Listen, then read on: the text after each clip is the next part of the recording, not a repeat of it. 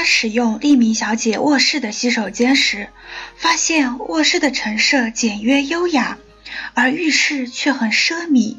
这一鲜明的反差引起了他的兴趣。他对着镜子审视着自己疲惫的面容，补了一点口红，并后悔自己没有带眼影。他心里突然升起一股冲动，于是满怀罪恶感拉开了梳妆台的一个抽屉。里面放满了各种各样的化妆品，颜色早就过时的口红，各种没用完的瓶装粉底霜、眉笔、保湿霜，还有好几瓶用了一半的香水。他仔细搜寻了一番，终于找到一管眼影。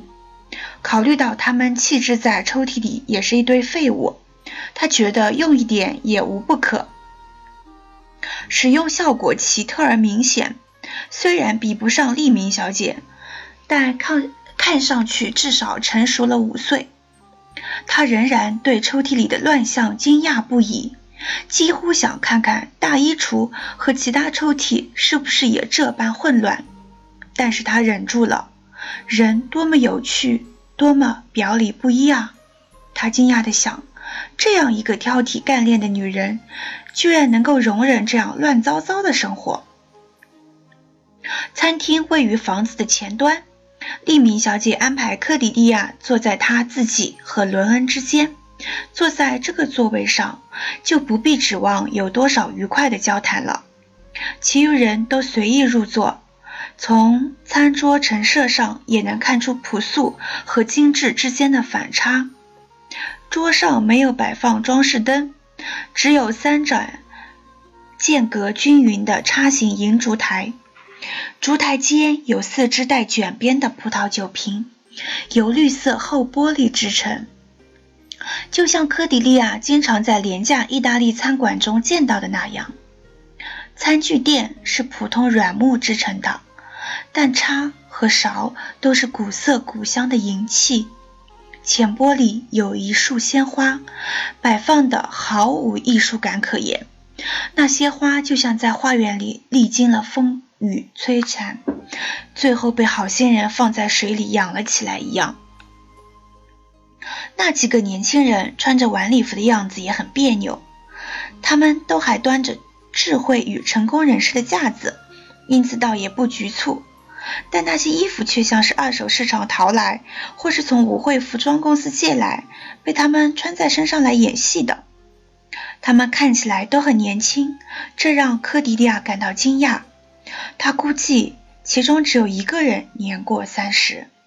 有三个年轻人外表邋遢，躁动不安。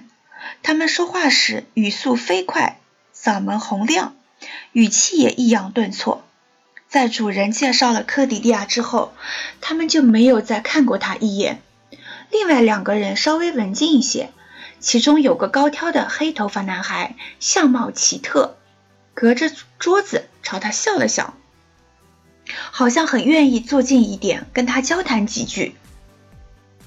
一名意大利男佣把菜端进餐厅，他的妻子则把烧好的菜肴盛进边桌上。预热过的盘子里，食物非常丰盛，香味诱人。这时，克迪亚才意识到自己已经饥肠辘辘。一只盘子里堆着亮晶晶的米饭，浓郁的蘑菇酱汁中摆了一小块小牛肉。一只碗里盛着菠菜，旁边的冷食桌上有一大块火腿，一块牛里脊。还有一份摆放颇为有趣的水果色拉拼盘，食物由个人自取。人们选好自己喜爱的冷热食物后，把它们端回餐桌入座。那几个年轻科学家的盘子里堆得高高的，科迪利亚也照做了。他对他们的谈话内容没有多少兴趣，但注意到他们的课话题以科学为主。他还注意到了伦恩。虽然他说话没有其他人多，却能跟他们平起平坐。他身上的晚礼服绷得有些紧。他本以为他的样子很可笑，但他行为举止从容自若，成为了屋里风度第二的人物。克迪亚试图分析原因，但一无所获。他吃饭的时候慢条斯理，对自己盘中食物的摆放十分讲究，还时不时对着自己的那杯酒暗自微笑。坐在餐桌另一端的罗纳德勋爵正边削苹果皮，边侧过脸与他的客人交谈。薄薄的绿色果皮越过他细长的手指，呈螺旋状。朝着他盘子的方向运动。科迪利亚瞄了利明小姐一眼，见他正目不转睛地盯着罗纳德勋爵，若有所思。科迪利亚有些不安，觉得每一双眼睛肯定都注意到了他那张苍白的、充满鄙弃神情的脸。这时，利明小姐似乎意识到他在看自己。